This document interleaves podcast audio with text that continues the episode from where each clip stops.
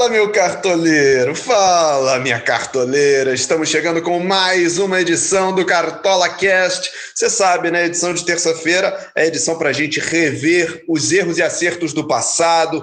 Vamos repensar o final de semana do ponto de vista de quem já sofreu, de quem perdeu cartoletas, de quem lucrou muito nessa rodada.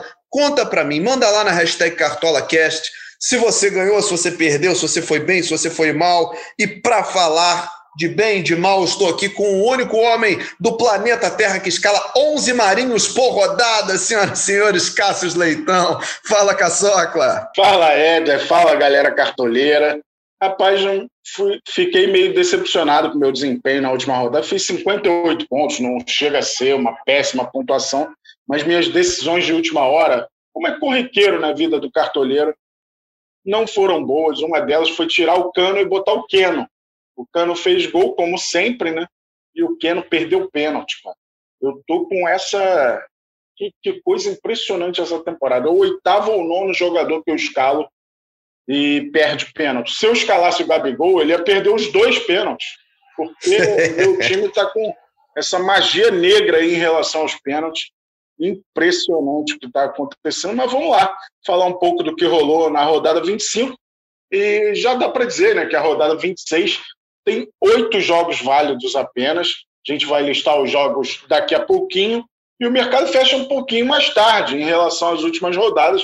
Vai fechar às 18 horas, horário de Brasília, de sábado, dia 19 de dezembro.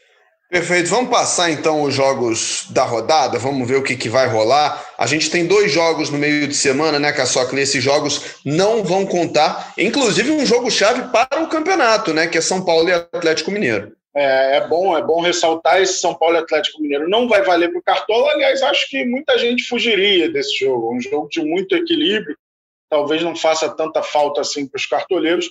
O outro jogo que não vai valer Atlético Goianiense e Fluminense, esses dois jogos foram antecipados para amanhã, quarta-feira, então não, valer, não vão valer para o Cartola. Os oito jogos que valerão são os seguintes: Esporte e Grêmio, Internacional e Palmeiras, Coritiba e Botafogo, Vasco e Santos, Bragantino e Atlético Paranaense, Flamengo e Bahia, Fortaleza e Ceará e Corinthians e Goiás. Já dando uma notícia quente sobre Vasco e Santos, ontem, segunda-feira, o Marinho foi julgado pelo STJD por conta de um comportamento dele. Não lembro qual partida exatamente foi. Ele saiu muito bravo, xingando todo mundo, e ele pegou um jogo de suspensão. Então, por enquanto, o Marinho, que você disse que eu escalo 11 Marinhos, eu não vou poder escalar nenhum Marinho nessa rodada. é, por enquanto, ele está suspenso e não encara o Vasco é, jogo dessa rodada, mas cabe recurso. Vamos ver aí no decorrer da semana se o Santos corre atrás de efeito suspensivo, alguma coisa nesse tipo, para habilitar o Marinho para esse jogo diante do Vasco. Por enquanto, ele está fora da rodada, já aparece com o cartãozinho vermelho que indica suspensão no mercado do cartola. Muito bem, Cassius Leitão. Então vamos, depois de, de repassar a rodada, de olhar para os suspensos, vamos começar a pensar o que, que deu certo e o que, que deu errado na rodada do final de semana passado. E eu já começo por uma posição que foi muito ingrata para mim, que foi a posição de goleiro. A gente falou que na sexta-feira que tinha dois nomes aí voando para gente, a gente pescar, né? Tinha o Marcelo Lomba e tinha o Everton. Eu fui no goleiro do Internacional com a melhor das intenções só que ele fez menos três, enquanto o Everton brilhou pelo Palmeiras. É, é bom você falar, a rodada foi ingrata para você de goleiro, mas para os cartoleiros, ela foi acima da média. Dos 20 goleiros que atuaram na rodada do Cartola FC, 15 fizeram pontuação positiva e apenas 5 negativa. O goleiro tem sido o terror dos cartoleiros aí. Foi uma rodada que eu previ que teria no mínimo cinco saldos de gols conquistados, houve seis então superou um pouquinho a expectativa. E o melhor goleiro da rodada foi o Everson, do Atlético Mineiro, fez 12,80. Logo em seguida veio o Everton, do Palmeiras, que você falou. Aliás, teve muita polêmica em cima das defesas difíceis do Everton. Duas foram apontadas, a galera pediu três, quatro, cinco. Eu explico que quem tem a palavra final nisso é o nosso fornecedor de scout, que a gente pode fazer é pedir a revisão de algum lance. E daquele lance que o Everton faz duas defesas seguidas, a gente pediu revisão, é, mas só foi considerada difícil a segunda uh, depois do rebote. A primeira foi considerada muito em cima dele é, e não foi considerada difícil. Na nossa visão, até teria sido, mas vale a palavra final do nosso fornecedor de scout. E o terceiro lugar, ele foi bem, mas não foi bem pelo que ele faz no gol. Foi bem na frente, que foi o Jean, do Atlético Goianiense, que tem esse componente a mais aí para os cartoleiros. Fez 9 e 10 porque ele fez um dos gols da vitória do Dragão sobre o Ceará. Então, o segundo gol do Jean no brasileiro, o segundo no Nordeste. Ele se sente à vontade no Nordeste. Ele que é da Bahia, já tinha feito gol contra o Bahia, agora fez gol contra o Ceará. O Jean que não, não estará na rodada 26 do Cartola FC, o Atlético Goianiense aparece em um dos dois confrontos que não valeram pontos para o game. Atlético Goianiense Fluminense, São Paulo Atlético Mineiro, como a gente disse anteriormente. Então, Tadeu fez uma ótima pontuação com 8,40, Vanderlei com 8, Luan Poli do esporte com 7,90 e Cássio do Corinthians contra o líder São Paulo fez 7,40. Foram os grandes destaques. Agora, negativamente falando, o pior da rodada foi o João Paulo dos Santos. Ele que inicialmente nem estava tão cotado para jogar, né? Mas surgiu a notícia lá para sexta-feira é, que o Santos ia mandar os reservas. Ele jogou, não fez defesa difícil, tomou quatro gols, fez menos 9,30. Inclusive, foi o pior pontuador da rodada, o goleiro do Santos. Inclusive, o Márcio Meneghini participou com a gente na sexta-feira e ele falou que estava pensando em escalar o John, que é o goleiro do Santos, porque seria naturalmente muito atacado. Eu não sei se no final das contas ele ficou com o John Vitor ou se ele trocou para o João Paulo, mas era melhor ele ter ficado com o John, porque o John ficou 0 a 0 Sem dúvida, é, terá sido melhor se ele, se ele colocou o John no time, é, mas aquela estratégia que eu falei, do meu conservadorismo, né? Não arriscar um goleiro que provavelmente é muito atacado e, apesar de aumentar a chance de defesa difícil, aumenta também a chance de tomar gol. Então o João Paulo foi nessa e acabou não fazendo defesa difícil. O meu goleiro não foi grande coisa na rodada, foi o Thiago Volpe. Eu apostei no goleiro do São Paulo e ele fez 1,70, se eu não me engano. Beleza, a gente avança para as laterais, a gente continua no setor de defesa, olhando o saldo de gols, olhando quem foi bem, quem foi mal, mas a gente avança então para as laterais de campo e a gente encontra um velho conhecido do torcedor brasileiro aí na liderança da estatística, que foi o Fábio Santos. Não tomou gol contra o São Paulo, fez uma boa partida e 12,20. Exatamente. Empatado com o Patrick, né, do esporte. Os dois foram para a seleção da rodada. O Patrick deu assistência, né? Isso reforçou a pontuação dele. O Fábio Santos, para mim, foi o melhor em campo do clássico paulista. É, jogou muita bola, com muita experiência, desarmou bem, defendeu muito bem, chegou ao ataque quando pôde. Corinthians, inclusive, foi mais perigoso que o São Paulo, mereceu vencer. Fez 12-20 e o Fábio Santos estava nas nossas dicas tirando da cartola cartoleiro mais atento, que acompanha todas as dicas. O Fábio Santos foi uma opção do Tirando da Cartola e mandou muito bem desta vez. O Patrick, a gente chegou a citar o Patrick no programa, deu assistência para o gol do Thiago Neves, principalmente nos jogos da Ilha do Retiro, o Patrick costuma ir melhor. Raul Prata, outro lateral do esporte, fez 8,20 e Fagner, outro lateral do Corinthians, fez 7,70 os laterais de esporte Corinthians dominaram. E tem mais um lateral do esporte, o Júnior Tavares, com sete pontos na sexta posição, um pouco atrás do Felipe Luiz, que fez gol, né? Isso pesa muito na pontuação. O Felipe Luiz fez 7,30, poderia até pontuar melhor se o Flamengo não tomasse gol e se ele não tomasse cartão amarelo. Mas fez 7,30 o Felipe Luiz. Destaque aqui também para o Madison e para o Mike, com 6,50. O Madison que deu assistência para o gol do Santos, né? do Bruno Marques ou Bruninho, como queiram. Ele que é Bruno Henrique também, né? Mas ele preferiu evitar o negócio do Bruno Henrique, porque já teve Bruno Henrique no Santos, que agora não está mais no Santos. E aí, para não, não enrolar o meio-campo, ele ficou como Bruninho. É um Bruninho de 1,92m, né? É, pra, é com o Peter Crouch brasileiro. Eu sei que ele foi o único Bruno Henrique que fez gol nesse Flamengo e Santos. o outro não fez. E vamos falar disso depois, hein? Isso aí tem assunto para a gente falar daqui a pouquinho. Eu, particularmente, não me decepcionei com o Vinha, do Palmeiras. Eu escalei, ele fez 6,40. É um lateral que pontua muito bem, né, Caçoca? Quase todo jogo o Vinha, o Vinha manda bem. Isso aí, é um cara forte no desarme. O Palmeiras tem uma consistência defensiva notável, normalmente ganha o saldo de gol, principalmente jogando em casa. Ele até fez um pouco menos do que eu esperava para essa rodada. Com o saldo de gol, fez 6,40, mas é, pensando no início da rodada, eu toparia. 6,40, eu topo. Vem, vem comigo essa pontuação aí para o Vinha. Então, mais uma vez, ele mandou bem para os cartoleiros. Do outro lado da moeda, tem sempre outro lado, né? Rodinei e Vitor Luiz, que até se enfrentaram em Internacional e Botafogo, foram os piores da rodada, ambos tomaram cartão amarelo. Eu, inclusive, acho que o Rodinei teria que ser expulso por aquele lance que ele botou a mão na bola depois de estar com cartão amarelo. Achei a arbitragem muito passiva naquele lance.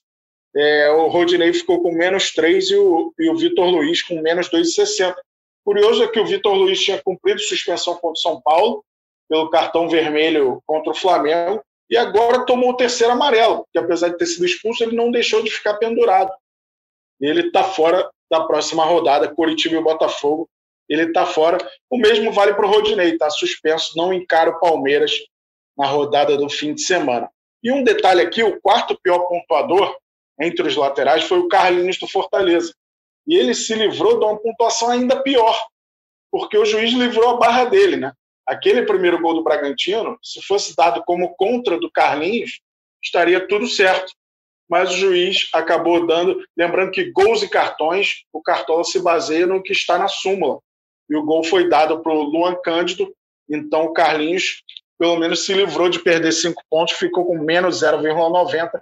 E como o gol foi dado para o Luan Cândido, valeu a assistência do Arthur e cobrou o escanteio o Arthur acabou o jogo com duas assistências. Pois é, são os laterais. Eu ainda botei no meu time o Samuel Xavier, porque aí você vê como é que as coisas são, né? Era o Ceará em casa contra o Atlético Goianiense, que é um péssimo visitante, um péssimo. É, é, o desempenho é péssimo, né? No sentido de, de, É um time que pontua pouco, quase não faz gols.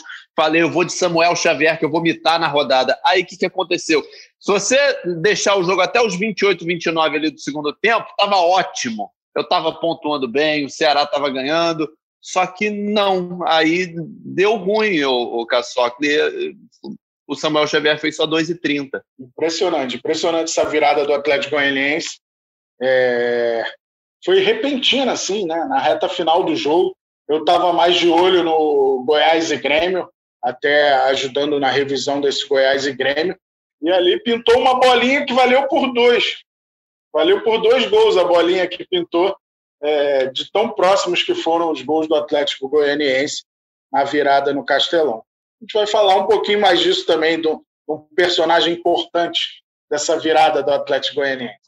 Verdade. Mas antes da gente partir lá para frente, para o ataque, para o meio, a gente tem que passar que não pode, a gente não pode esquecer do setor defensivo no miolo de zaga, né?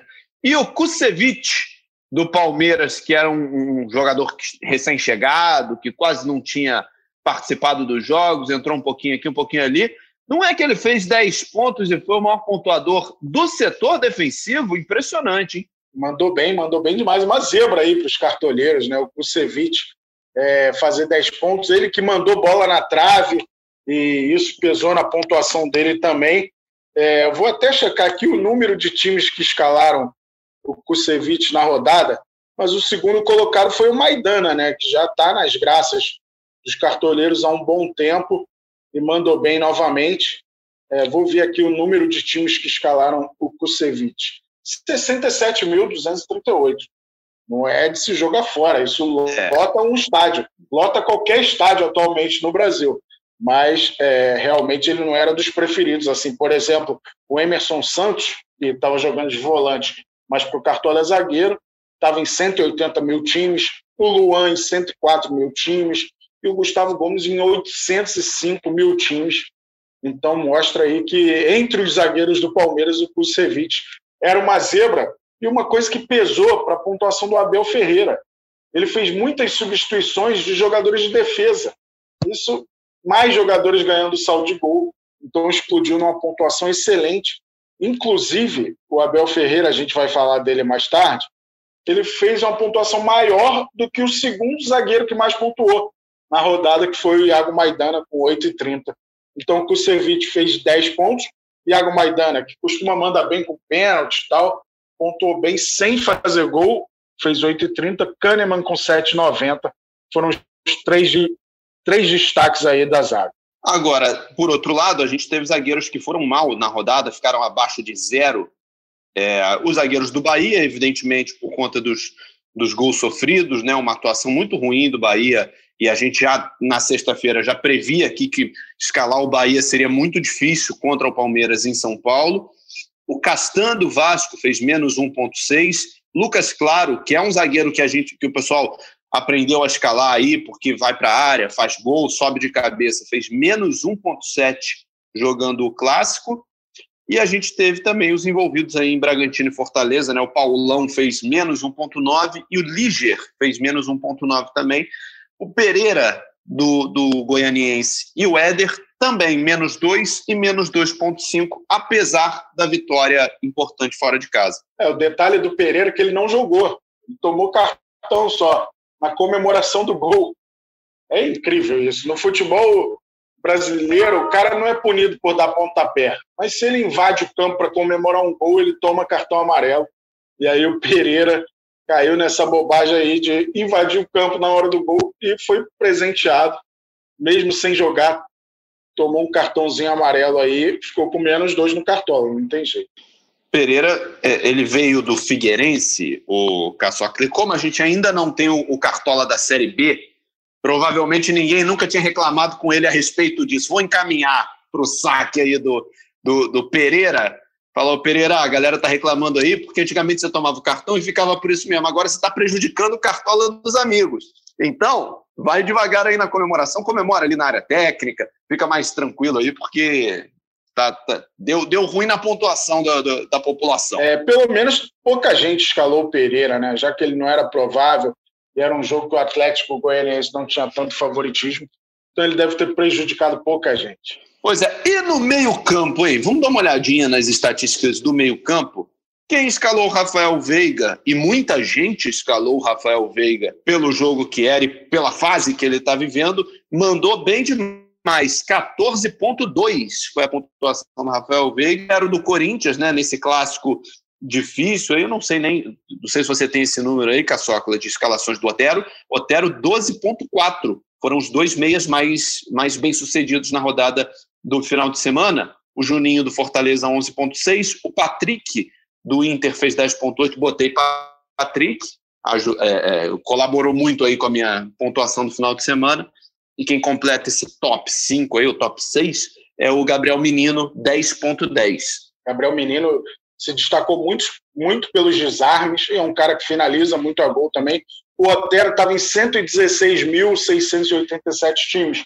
É um número que não dá para chamar de inexpressivo. E foi muito bem curioso, pouca gente falou disso. O Otero fez um dos gols mais importantes dele para o Atlético Mineiro, né? que está nessa corrida aí pela liderança. Ele ainda pertence ao Atlético Mineiro e esse gol não valeu só para o Corinthians, também foi muito importante para o Atlético Mineiro. É, aliás, ele e Casares jogaram, né? O Casares deu um bolão para o Léo Natel, que perdeu um gol praticamente feito, e o Otero fez o gol da vitória corintiana. Rafael Veiga tem sido chovendo molhado, tem sido a bola de segurança dos cartoleiros. Ele fez um gol é, e deu uma assistência linda para Aliás, o Rony também, o domínio dele e a virada para fazer o gol foram muito bonitos também. É, o Rafael Veiga arrebentou. Isso porque o Abel Ferreira tirou ele cedo, né? Ele tinha mais lenha para queimar ali e pontuar um pouco mais, mas já foi poupado porque tem Libertadores hoje, inclusive. Palmeiras e Libertar disputam uma vaga na semifinal da Libertadores. Mas obrigado, Rafael Veiga. Eu apostei em você e me dei bem, fez 14 20. O terceiro colocado e o quarto, aliás, o terceiro, quarto e quinto, a gente mostra a importância do gol para os meias pontuarem esse ano. Está difícil escolher meio. Juninho fez gol na derrota do Fortaleza, Patrick fez gol na vitória do Internacional e o Thiago Neves fez o gol da vitória do Esporte sobre o Coritiba.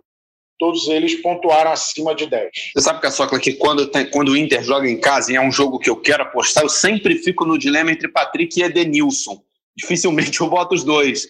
É sempre um ou outro. E eu costumo, pela lei da vida, escolher o errado, né? Eu boto o Edenilson, o Patrick faz gol, eu boto o Patrick, o Edenilson mita, e dessa vez deu certo, graças a Deus. Patrick, obrigado. Você foi, foi muito importante na minha pontuação do final de semana. Posso dar um conselho? Pode. Se você tiver essa dúvida cinco vezes, vai nas cinco no Patrick, que a tendência dele imitar é sempre maior.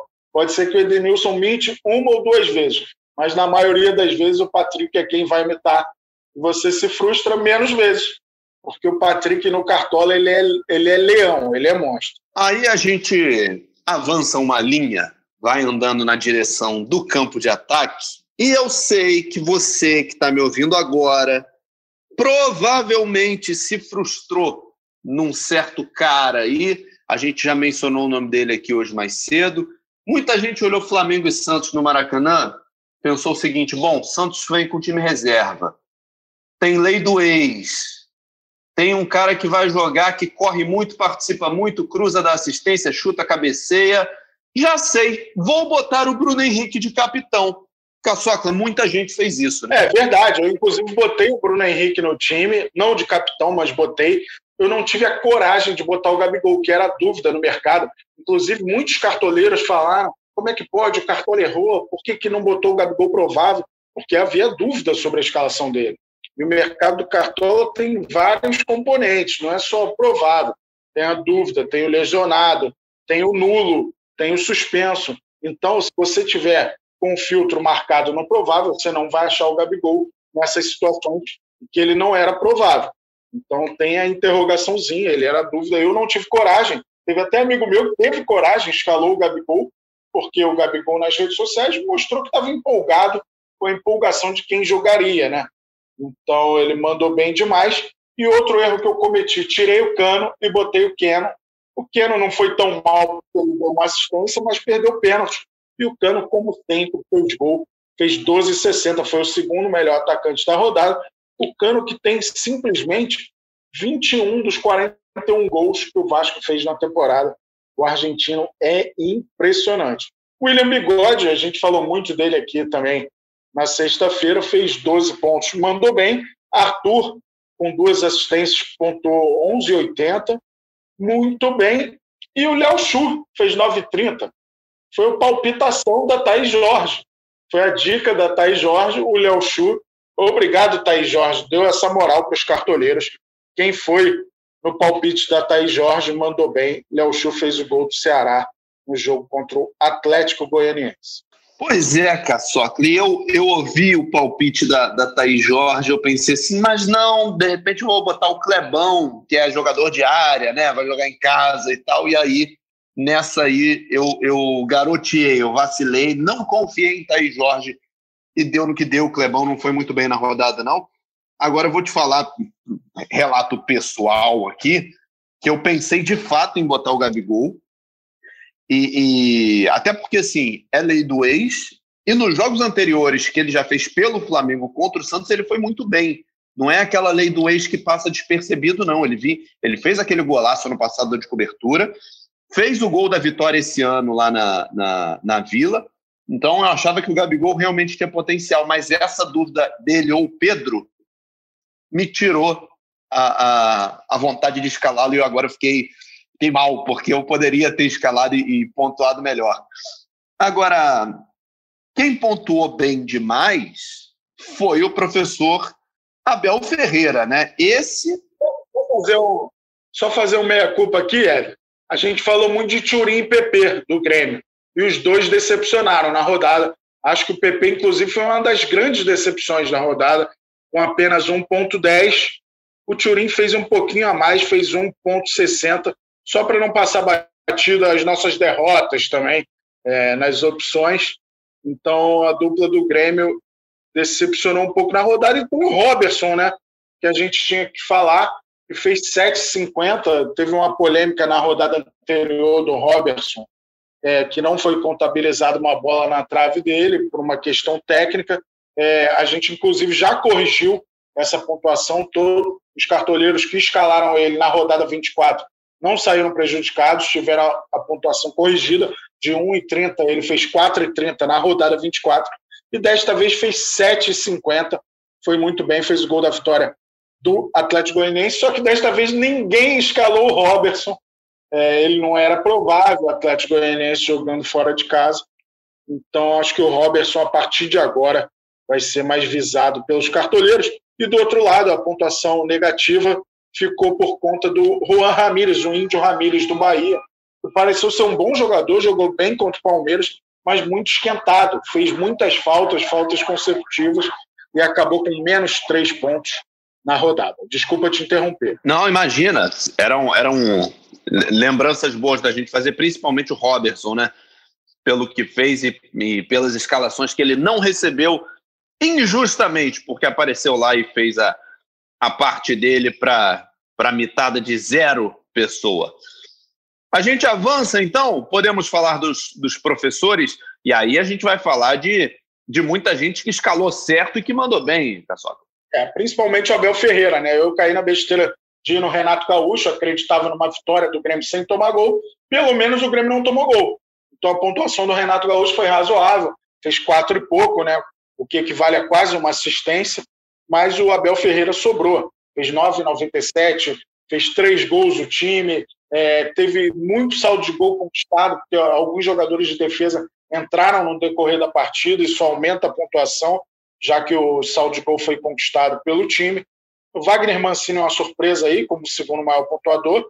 Abel Ferreira fez 9,97. Wagner Mancini, 8,02, mostra o jogo que o Corinthians fez.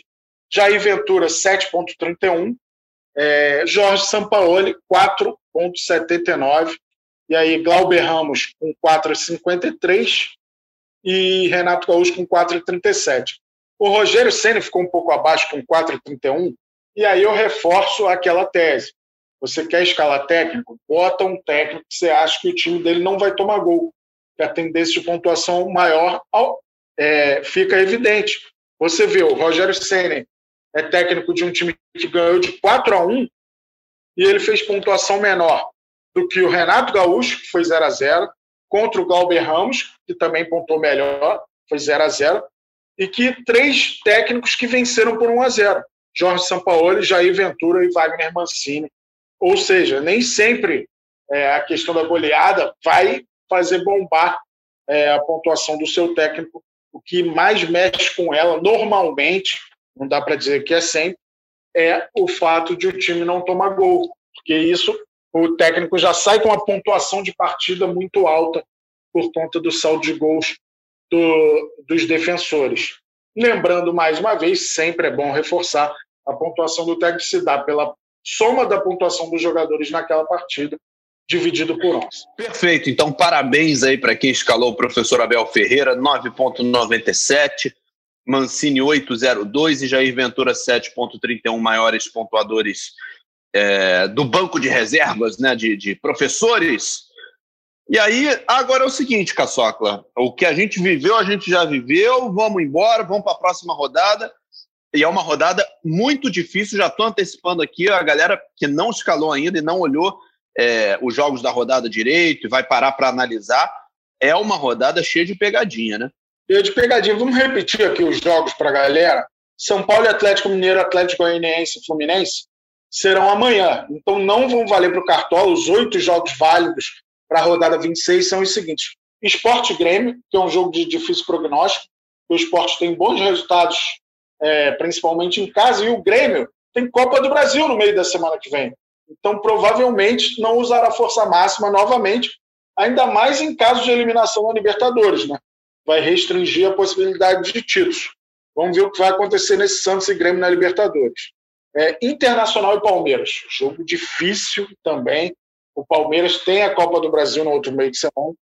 Curitiba e Botafogo, dois times que estão muito mal. Não sei, acho que o Giovanni Augusto vai ser um cara muito olhado pela galera, principalmente por conta do momento do Botafogo. Vasco e Santos, sem Marinho. O Curitiba demitiu o técnico, né? Vamos ver o que, vai acontecer agora. Saiu o Rodrigo Santana. É verdade, com um aproveitamento muito baixo. Agora já está o Pachequinho, né? Que é o auxiliar normalmente, já consta no mercado do cartola. O Mozart, que chegou a ser auxiliar no primeiro turno, o interino, na verdade, eu quis dizer interino, é, não aceitou a proposta, ele está no CSA preferiu ficar no CSA a voltar para o Coritiba. Então, por enquanto, no mercado do cartola é o Pachequim, técnico do Coritiba. Vasco e Santos, sem Marinho, acho que equilibra um pouco as coisas. O Vasco tem muitos desfalques também. Neto Borges, Léo Gil e Thales Magno estão suspensos. Bragantino e Atlético Paranaense. Vejo também equilíbrio nesse jogo. Dois times que estão próximos na tabela, o Bragantino um pouco acima, mas vejo equilíbrio.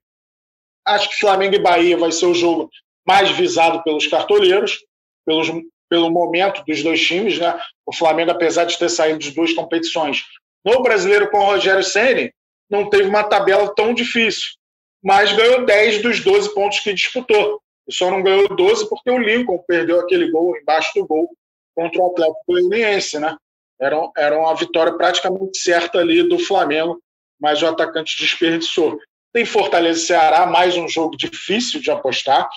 Eu acho que a galera vai muito, vai muito no Vina, já que a galera ficou meio é, ressentida com a falta do Vina na última rodada.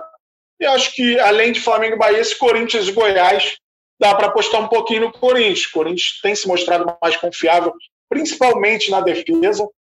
Acho que o Fagner e o Fábio Santos vão ser ótimas opções, só cuidado com a valorização das cartoletas, principalmente com o Fábio Santos. Mas eu acho que o Corinthians, além do Flamengo, é uma outra opção aí para os cartoleiros olharem com carinho. Aí, Caçocla, o que eu vou, eu vou, só vou problematizar aqui, vou jogar o problema para o cartoleiro, cada um que se vire na sua na sua escalação. Fortaleza e Ceará. Você tem de um lado o Vina, que está vivendo uma fase incrível e é uma escalação que tem rendido ótimas pontuações. Só que do outro lado você tem o Fortaleza, que vem de um título em cima do Ceará.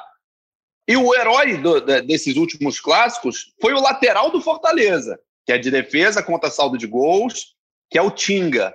E aí, escala Tinga e Vina? Aposta para ver quem vai levar? ou vai ter que escolher um lado aí no clássico. E outra, Corinthians e Goiás. Corinthians é um time ali que construiu um DNA de, de, de defesa sólida e quando dá, vai lá na frente, faz um golzinho e resolve. Dá para escalar o Tadeu nesse jogo ou é melhor apostar no ataque do Corinthians?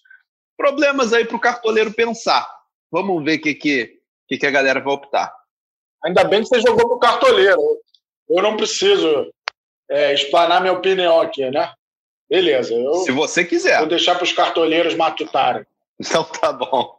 Não, eu, eu costumo fugir dessa, dessa questão de um meia enfrentar um defensor. Porque um gol do Vila, ele já vai tirar o saldo de gol do Tinga. Então eu acho um pouco conflitante essa estratégia. Mas nada é. impede do Vina ir bem na rodada e o Tinga também.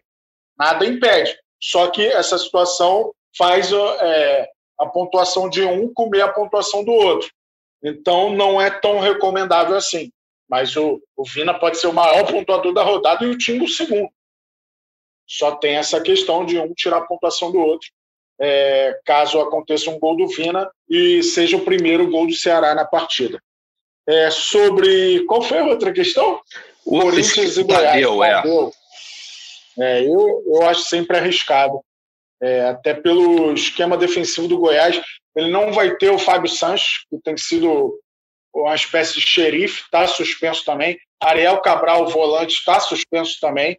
Vou passar todos os suspensos aqui, a lista é pequena desta vez, porque muitos suspensos são de jogos desta quarta-feira, então eu não vou nem citar, já que não valem para o cartão. Ó, Bruno Nazário e Vitor Luiz do Botafogo, Luan Cândido do Bragantino, Ariel Cabral e Fábio Sanches do Goiás, Rodinei do Internacional, Marinho do Santos, lembrando que essa questão do Marinho é por enquanto, né, cabe recurso, ele está suspenso pela STJD, e o trio do Vasco que eu falei, Léo Gil, Neto Borges e Thales Maga, todos, todos esses estão suspensos para a rodada 26. Perfeito, Caçocla. Algo mais? Podemos pedir a conta ou tem a sobremesa? Pedimos a conta, passamos a régua aí é, na rodada 25, eu espero uma pontuação melhor na rodada 26, já que me frustrei um pouco. O Thiago Galhardo foi meu capitão, não mandou bem. Volta, Galhardo, os cartoleiros precisam de você. Ainda mais se for confirmado que o Marinho não joga, que por enquanto é a notícia, né? Já que ele está suspenso por um jogo pelo STJD. Fechado, Caçocla. Então, sexta-feira a gente está de volta com o Cartola Cast. Deixa eu subir as letrinhas aqui do nosso, do nosso podcast com a edição do Bruno Palamin e da Juliana Sá. A gente tem também a coordenação do Rafael Barros e a gerência do André Amaral. Vamos ficando por aqui, mas eu te espero na sexta-feira para a gente escalar junto, imitar junto na próxima rodada. Valeu, um abraço, tchau, tchau.